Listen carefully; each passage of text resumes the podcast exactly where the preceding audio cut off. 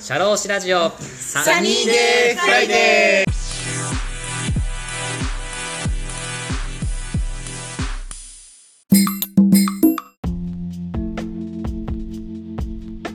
シャローシラジオサニーデーフライデー田村陽太ですこの番組は社会保険労務士として活動する田村が普段の侍業という固いイメージから外れさまざまな分野で活躍する方やその道の専門家、スペシャリストと語るトーク番組です。本日も素敵なゲストをお呼びしております。私から簡単にご紹介させていただきます。会社内の組織マネジメントをご専門とし、多くの企業の経営の参謀として、日々コンサルティング業務でご活躍の社会保険労務士の大田さんです。大田さん、よろしくお願いします。はい、よろしくお願いします。お願いいたします。はーい。今日は私のトピックなんですけれども、はい、よろしいでしょうか。はい、お願いします。はい、えーまあいろいろと働き方改革の法改正が、まあ、もう目まぐるしくある中なんですけれども、そうだね。はい、この4月からですね、はい、まあ、一つあの法改正があの労務関係でありまして、はい、えっと、高年齢者雇用安定法という法律が改正されました。はい、何ですか、それは。まあ、字のごとく高年齢者を雇用を安定させるというものなんですけども、はい、この中で、えー70歳までの雇用を各会社さんに努力義務にさせ、努力義務、まあ、あの義務じゃないけれども、70歳まで雇用してねっていうのを、まああの言っていくような法律が始まりました。はい、はい、ありましたね。はい、で今日は、じゃあこの70歳までの雇用努力義務についてということで、まああの会社さんが何をしなきゃいけないのかとか、えーそれに対して今の現状とか課題うそれん、に対して、じゃあ、まあ法改正始まったけれども、まあ、将来迎えてどんな風に会社は対策していったらいいのかというところを、まあ、社労士2人でうん、話していきたいなと思います。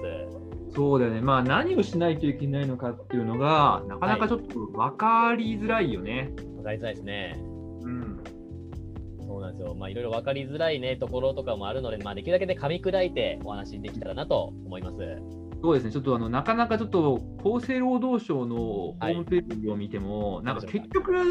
結局ねなんか社労士から見ても結局、はい結局何これみたいなのは ね正直わか思ったわ俺も。人事労務の専門家の社労士でさえ、ちょっと、うーんっていう感うじ。んうん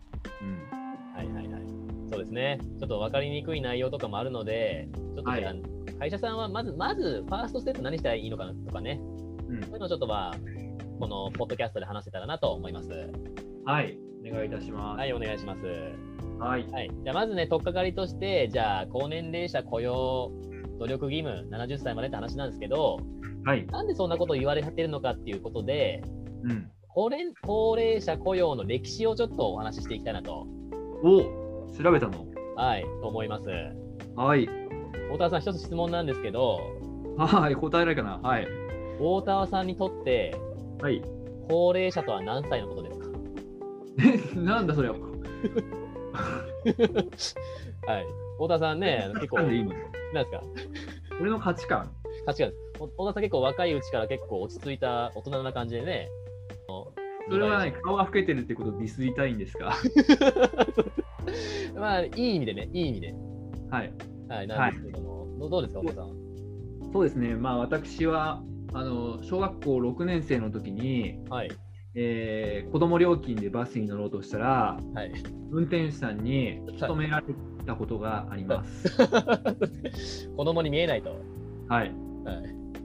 まあ、押し切りましたが、はい、あのまあ、そうですね、話を戻すと、はい、なんだろうね、まあ、60歳ぐらいじゃない、高年齢、まあ、はい。ここ高年齢者っていうと。あーそれぐらいには、ちょっとまあ、自分も高齢者って思われるかなみたいな。うんぐらいですかなんとなくはい、なるほどね。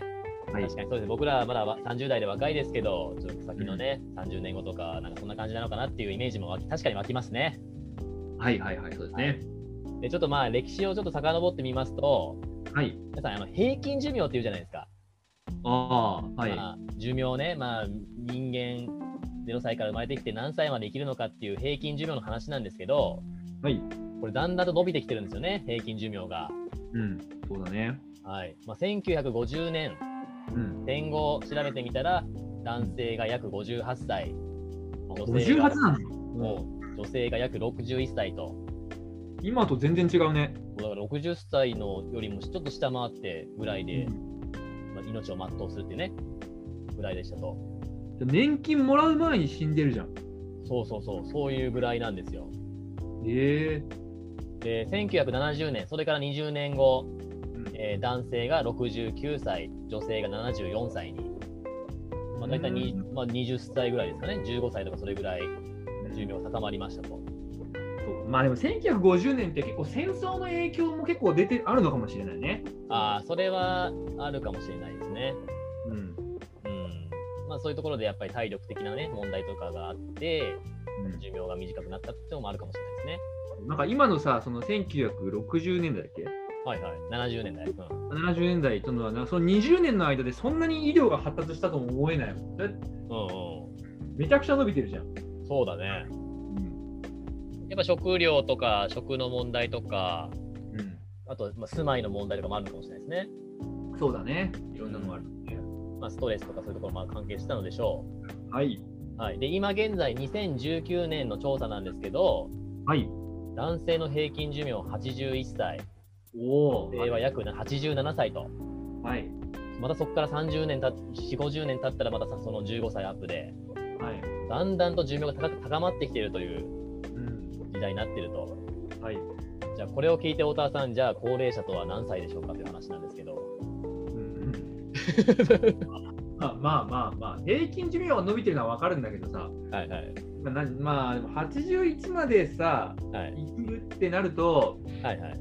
まあ、60歳で仕事辞めちゃったら、まあ、あと20年まだ人生残ってるからね。あそうですね、はい、 20年全部こう年金暮らししろって言われたら、なんかちょっとこう、うん俺精神的に耐えられないかもしれない。おお、まあ、耐えられないというのはどういうことですか、それは。いや暇だと思うわ。 あーそうだね。うん仕事をして、なんかこう、生きがいみたいなところもね、やっぱありますもんね、少なからず。そうだね、そう思う。うん。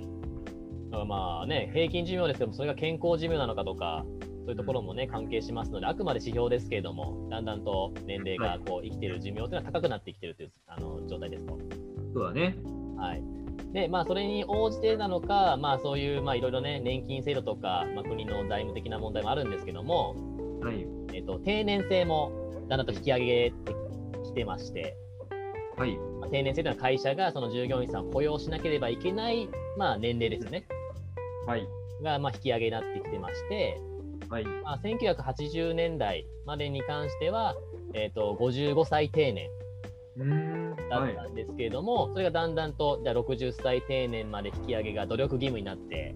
うん。で1990年にはもう定年後の再雇用、まあ、55歳に定年だけれども、そこからの再雇用は義務化しましょうよとか、うんそこからまた8年後の1998年には60歳定年が義務化になって、うん。でそこからまあ8年後、2006年からは65歳までの雇用確保措置が義務化になって、 2006年から65歳分なんだ。そうですね、まあ、それぐらいのもう1990年後半から2000年代前半ぐらいから、まあ65歳までの雇用確保措置が義務化になって、うん。で2013年、平成25年には、まあ、今までその65歳までの雇用確保措置は義務化だったんですけど、はい。あろ労使協定を結べば、まあ、希望者全員は別に対象としなくてもいいっていう条件あったんですけど、はい。このこの2013年からはもう65歳までは、もうなんとかして、まあ、定年えーにするのか、定年廃止するのかとか、継続雇用にするのかっていうので、何なんとかして義務化しろとはい。はい。いうふうになってきました。はい。今の現状はもう2000、えー今の現状は65歳の65歳までは必ず雇用をしてくださいと。はい。この法改正で70歳までは雇用をしするように努めてくださいと。まあ、その辺のなんか雇用してくださいの義務の、はなんいかに日本語がはいちょっとね、あのパンフレットからだと分かりづらいので、あーはいはい。もう少しちょっとなんか分かりやすく解説をお願いいたします。わかりました。じゃあ、太田さん一緒にじゃあちょっと解説していきましょうか。はい。僕もですね、このパンフレットを見ながらお話ししていくんですけど、はい。まあ、そもそもさ、65歳定年をさ、はい、はい、 65歳にしないといけない。えー定年は65歳にする必要はないですね。定年は65歳にする必要はない。じゃあ絶対に65歳まではいあの雇用しないといけないわけじゃないんだ。あそうですね。そこがね、確かに小田さん、すごいいい質問ですね。ちょっとそこら辺がちょっとね、なかなか分かりにくいところもありますね。わかんないよね。俺もこれ、社労士でもわかんなかった もん、これ。今までこう60、65の概念が65、70になるのと思ったらそうじゃないんだよね。そうですね。うんはい。でちょっとじゃあ、噛み砕いてお話しして、お互いにしていきたいんですけど、はい分かりやすい資料が、えっと、厚生労働省から出ている高年齢者雇用安定法の改正70歳までの就業機会確保っていうページがあるんですけど、はいはいはいこ。この、えー真ん中ら辺にありますパンフレット簡易版はい高年齢者雇用安定法改正の概要はいこれ分かりやすいんでこれ見ながらしましょうかはいはいはい。大田さんはみもうダウンロードしましたでしょなんかね、さっきしたけどね、どっかはいでうか、はい、出す大丈夫です。大丈夫ですか、はい、4枚もの資料なんですけども、はい。まあ、あのこちら、高年齢者就業確保措置についてということが書いてるんですけど、はい。えー、と現状、えーと、しなきゃいけない内容としては、うん65歳までの雇用確保義務と、はい、じゃあその雇用確保義務というものは何ぞやという話なんですけれども、えー、とここには載ってないんで、ちょっとお話をします。うんまず1つ目は、えー、と60歳まで定年だったのを65歳まで定年にするか。うんこれが一つの選択肢なんだよね。一つの、はい、選択肢ですね。この定年っていう言い方もちょっとまあ会社によってまあ曖昧なのかもしれないですけど、まあ、要はその、まあさ、会社のまあ就業規則とか正社員の就業規則とかであなたはこの、えー会社のルールでなおかつ給給与規定とかで働ける年齢は何歳までですよと、まあ、あらかじめ決めれる決めるんですけども、はいそれが、まあ、定年というものなんですけど、それを、えー、と65歳までっていうふうに規定するっていうのがまず一つの選択肢ですね。はい、そう、一つ目の選択肢。はい、そそれで65歳まで雇用確保してくださいはいというのでもいいですし、はいもう一つが、えー、と継続雇用制度の導入。はいはい。はい、これは何かというと、まあ、60歳までは定年です。定年60歳までですと。はい。だけど、えっと、60歳から65歳までの間は、あのまあ、継続、これ、嘱託社員ってことですかね。はいはいはい。 60歳定年までこう通用したルールというのを、あのとは別のルールで、あのうん嘱託社員という規定とかを使って、まあ、1年契約の継続雇用で、1年契約の雇用で雇用しますよと。である程度その、例えば60歳の定年では、こんな業務を任されてたけれども、あのやっぱり60歳過ぎてから、まあ、1年契約の更新なんで、うん正社員と比べたら簡単な業務ですよとか、うん時間は短いですよって別のルールでやっていく雇用でなんとかして65歳まで継続で雇用してくださいと、うんそういう導入をしてもらって雇用継続確保してもいいですよとそれも一つの選択肢ですとまあ、なんか例えば、はい60歳で一旦定年にはなるけれども、はいえーとまあ、60歳から、まあ、もしじゃあ60歳以降も働きたいですよっていうふうに本人がまず言ってきたときは、はいえー会社が、はいえー会まずそのその人が働くポストがあるかどうかとか、はいえーその人の健康状態がどうかとか、はいまあ、その人の、まあえー勤怠がどうかとか、まあはいい、ろんなところ方向から考えて、はいえー OK ですよっていう場合は、じゃあ例えば1年ごととか、えーはい2年ごととかいうふうにこう細かく区切りながら、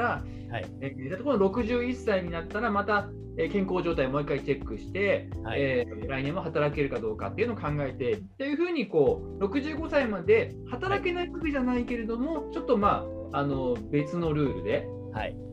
一般的にはちょっとそういうふうにこう、え1年刻みとかっていうのが多いのかなと思うんですけど、はい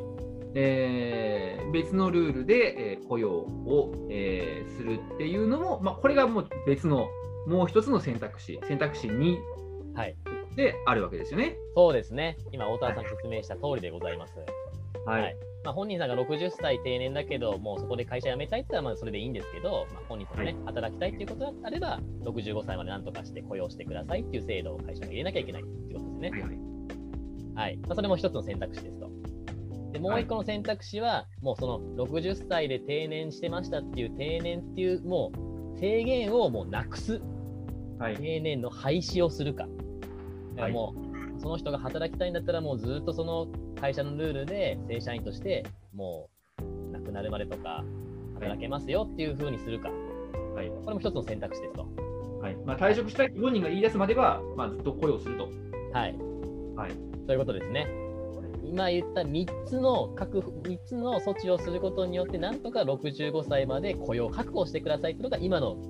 義務化、もうどの会社もやんなきゃいけない義務化のことですよね。はい、そうですね。はい、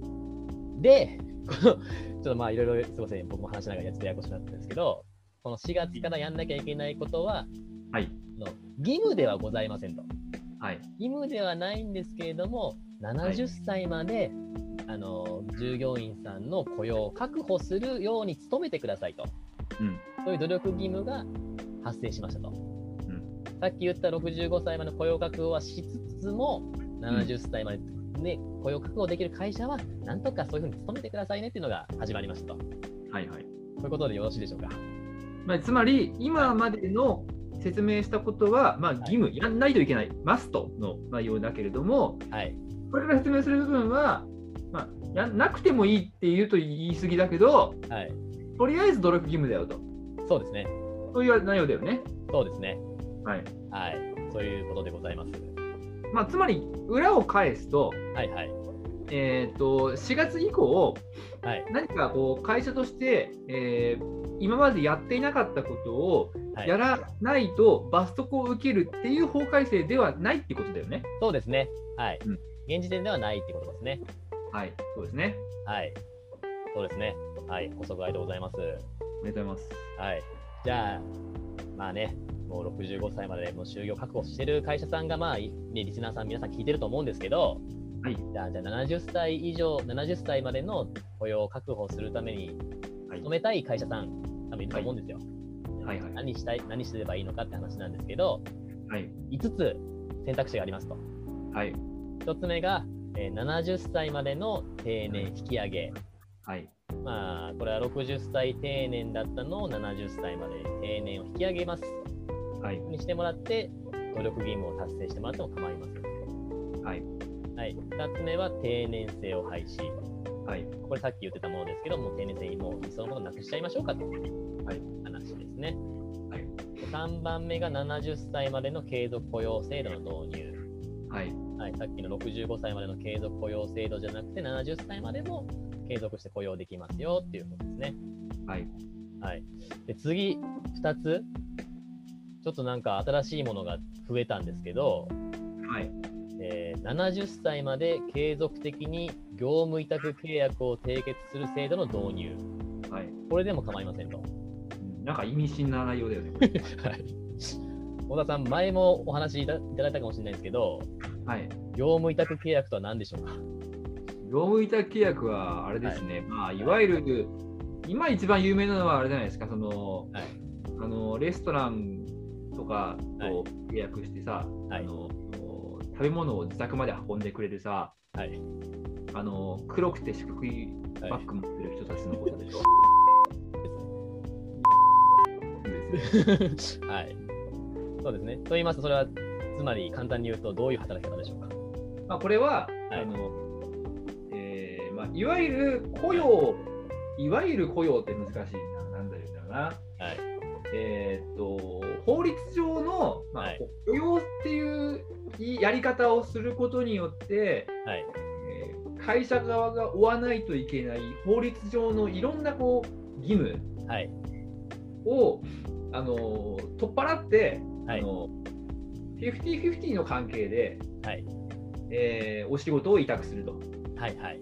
えー片っぽが会社片っぽが従業員っていう関係だと、はいえー例えばこう解雇の制限があったりとか、はい。えー1日8時間以上働いたら残業代が出るとか、はいい、ろんなこう法律上の義務があるけれども、まあそういったものを取っ払って、はいえーお金を払うので、これをやってくださいねっていうこう50-50の関係で、えーはいお仕事をお願いすることを、まあ、業務委託契約っていうのかな、今のでなんか、今のかな、今の説明が、ありがとうございます。僕は十分に分かりました。ありがとうございます。あり皆さんも多分理解していただいたと思います。がとうございます。はい。ままあ、そういう働き方が業務委託契約なんですけども、はいまあそういう働き方でも構わないから、70歳まで、あの働いてもいいですよという制度を導入するはい。のも OK ですと。はい。はい、もしくは、えー70歳まで継続的に社会貢献事業という業務に従事できる制度を導入するのでもいいですよと。はい。社会貢献事業。はい、社会貢献事業っていうのがふわーっとしてると思うんですけど、ははい。いまあ、要はボランティアみたいな方ですかね。そうですね。なんか、はい自分を読んだら、はい社会貢献事業、または、はいえー複数の人が、あの、の利益複数の人のだから利益の増進に寄与する事業、はいなるほど書いてあってはい複数の、まあ、つまり、はい自分だけがいい思いをするんじゃなくて、はいたくさんの人の利益になるようなはい事業だっはて、あはあはあなるほど。ゴミ捨てとか、ゴミ捨てというか、花壇花壇のなんか花をこう植えるとかそういうことか。そうかもね。まあ要は自分だけじゃなくて、相手だけじゃなくて、その第三者も三方よしみたいなはい、企業。最近難しい言葉で言うと、やっぱ CSR とかそういうことですかね。会社の社会的責任というか、うんそういうところの事業に関して、まあ、会自分会社自身がお金払ってもらってもいいですし、どっか別の会社、まあ、最近で言ったらクラウドファンディングとか、まあ、そういうところの会社さんとかに委託して、そういう社会貢献事業をやってもらって、そこに参画してもらうとか、そういう形で、あのー70歳まで雇用するっていうことも、70歳まで働けることができるっていうのも可能ですと。はい、はい、そういうのでもいいですよっていう、この5つの、ね、選択肢の中から、どれか1個選んでもらって、あのー70歳までなんとか雇用を維持するように努めてくださいっていうのでも可能ですと。はい、はい、そういうのが言われてます。はい、これ、どうなのかね、雇雇用じゃなくて、まあ、要は個人事業主っていうか、はい、個人の働き方じゃないですか。はい。そういうのを、高齢者望むんですかね。 このなんか、4番、5番のとこなんですけど。どうなんだろう。だって需要があるからこういうのを入れてきてるのかな、それともそうやっぱ創業させたいからこういうふうに入れてるのかな、厚労省として。 4番はさ、うん。まあ、多分いわゆるちょっとななし崩し的というかさうん、もうもうすでにそうなっちゃってるさ会社が結構あるじゃん、ああ、と言いますと、それはどういうことですか。うんまあ、これはさなんだろうなあのー日本の社会保険制度から言うと、はいはいはいできればそうあってほしくないことなんだけれども、現状そうなっちゃってる現社会問題として、はいえーもうこれ以上、俺もう年金払っても年金もらえねえから、ああ、会社には勤めるけど社会保険には入りたくねえよっていう人が、まあ、65歳に近くなってくるとさ、はいはい、出てくるじゃんありますね。はい。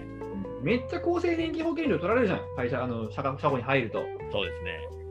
でそれが嫌だとで払ったところでどうせもらえないじゃんとっていうのがやっぱこう高年齢のね従業員になってくると増えてくるからあまあとはいえは会社としては人を雇いたいという時に結果的にまあなんかこう業務委託契約にしようみたいなあ、ああ、お話になるケースが、時々なんかあるじゃないですか。ありますね。年金もやっぱり制限されちゃいますしね、もしもらってた最中だったとしたら、うん、それもあるし、横断がね、言ってたこともそうだし、そうだね。確かにそういうのまあ、だからそれ、良い話ではないんだけれども、はいはい。うん、まあ、なんだろうな、その、ちょっとそこの部分の社会的な実態と、なんかこう、情報、まあ、国側が譲歩したというか、はいはい。なんか、妥協案みたいな、なんか措置なんじゃないかなっていうふうに思っちゃう。ああ、そうだねそ。そういう現状も、まあ、会社の現状も知ってるけど、うんそういうのもちゃんと国としては、いきなりその雇用っていう形では70歳まではきついから、一応そういう業務委託っていうところも選択肢として、まあ、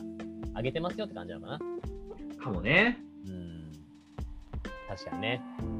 ありがとうございます。まあ、そんな形で、まあ、ここね、いろいろ選択肢ありますけども、その中で努力義務70歳まで、あなんとかして、あの、就業のね、機会を確保してくださいと。はい。そういうのが始まってますと。努力義務ですけどね、始まってます。はい。はい。で、まあ、ちょっとまあ高齢者雇用制度、じゃあ今、会社さんどんな感じでやってるかっていう現状とか課題についてお話ししていきたいんですけど、はい。今ですね、この高齢者、えっ、と、高齢者の方と、あと生産年齢人口っていうんですかね、あの15歳から64歳、はいはあいのまあ、国にちゃんと国のまあ労働力として働ける、まあ、人っていうんですかね、うん国の国力としてちゃんとこう働いてくれるような人口というのを生産年齢人口っていうんですけど、はいその人口と65歳以上の高年齢高齢者の人口の割合がですね、はい。あ2対1の比率まで迫ってきてますと。それはどっちが2でどっちが 1? えー、と65歳以上が1です。なので、おー若い方、64歳以下の方が2人いたら、うん。高齢者の方は1人いると。はいはいはい。 2対1の比率で、まあうん、そういう人口比率になってるので、なかなか、まあ、若い方をこう探すよりかは、高年齢者の方を探すとか、もともと従業員さんがいる中で、てそのまま働いてもらった方がうん、ちょっと人材としては確保しやすいと。まあ、2対1の1側の、まあ、できるだけ生産年齢人口に近い65とか70ぐらいの人をこう生産年齢生産してもらおうとはい、いうわけですよね。そういうことですね。はいまあ、そういう、まあ、状況なんですけども、はい、小田さんに質問なんですが、はい、はいはい。高齢者を雇用すると、どんなメリットがありますでしょうか。メリット。メリット、はいまあ、高齢者ならではというんですかね、高齢者がいることによって、まあ、この会社に対してどんな利益をもたらすかというかね、まあ、高齢者だからこそできるというか、うん、うんなんね、ちょっと何か一つ言っていただけると。そうですね。まあ、やっぱりその人がはい、 60年生きてきたらね、はいそりゃ何かやっぱりこう、えー大なり、はい、大なり小なりっていうのも失礼な話だよな大きな、はい、えー経験を積んでいるわけですから、はい、えーまあ、それを生かすかどうかはちょっと、ね、会社次第かなと思うけれども、はい、はい、えーまあ、大きなこう経験値を積んだ人にはい働いてもらえるっていうのは、はいえーメリットの一つではないでしょうか。ああ、なるほど。それはあれですか、その仕事をよく知ってるから、ずっと働いてほしいということですかそういうことということうんあそれはありますね。ありがとうございます。高年齢者の知識とか経験を活用できるっていうことですよね。はいそうですね。ありがとうございます。あともう一つは、あれですかね、まあ、高年齢者の子は、そうやって知識とか経験があるので、うんその次入ってくる若手とか、中途社員の方とか、まだこう会社の,、まああのことについてあまりよく分かってない方であっても、うんそういう高齢者がいることによって、まあ、教育できると、うんまあ、そういう会社内のその人材教育のところで活躍できるんじゃないかと、うん、ことも言われてますね。そうですね。はい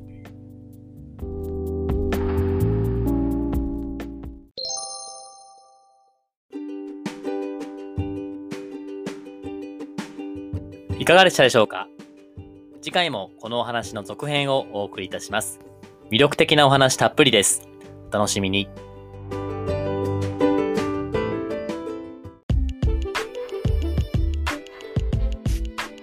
シャローシラジオサニーデイフライデー DJ の田村陽太でした。それでは次回もリスナーの皆様のお耳にかかれることを楽しみにしております。今日も気をつけて、いってらっしゃい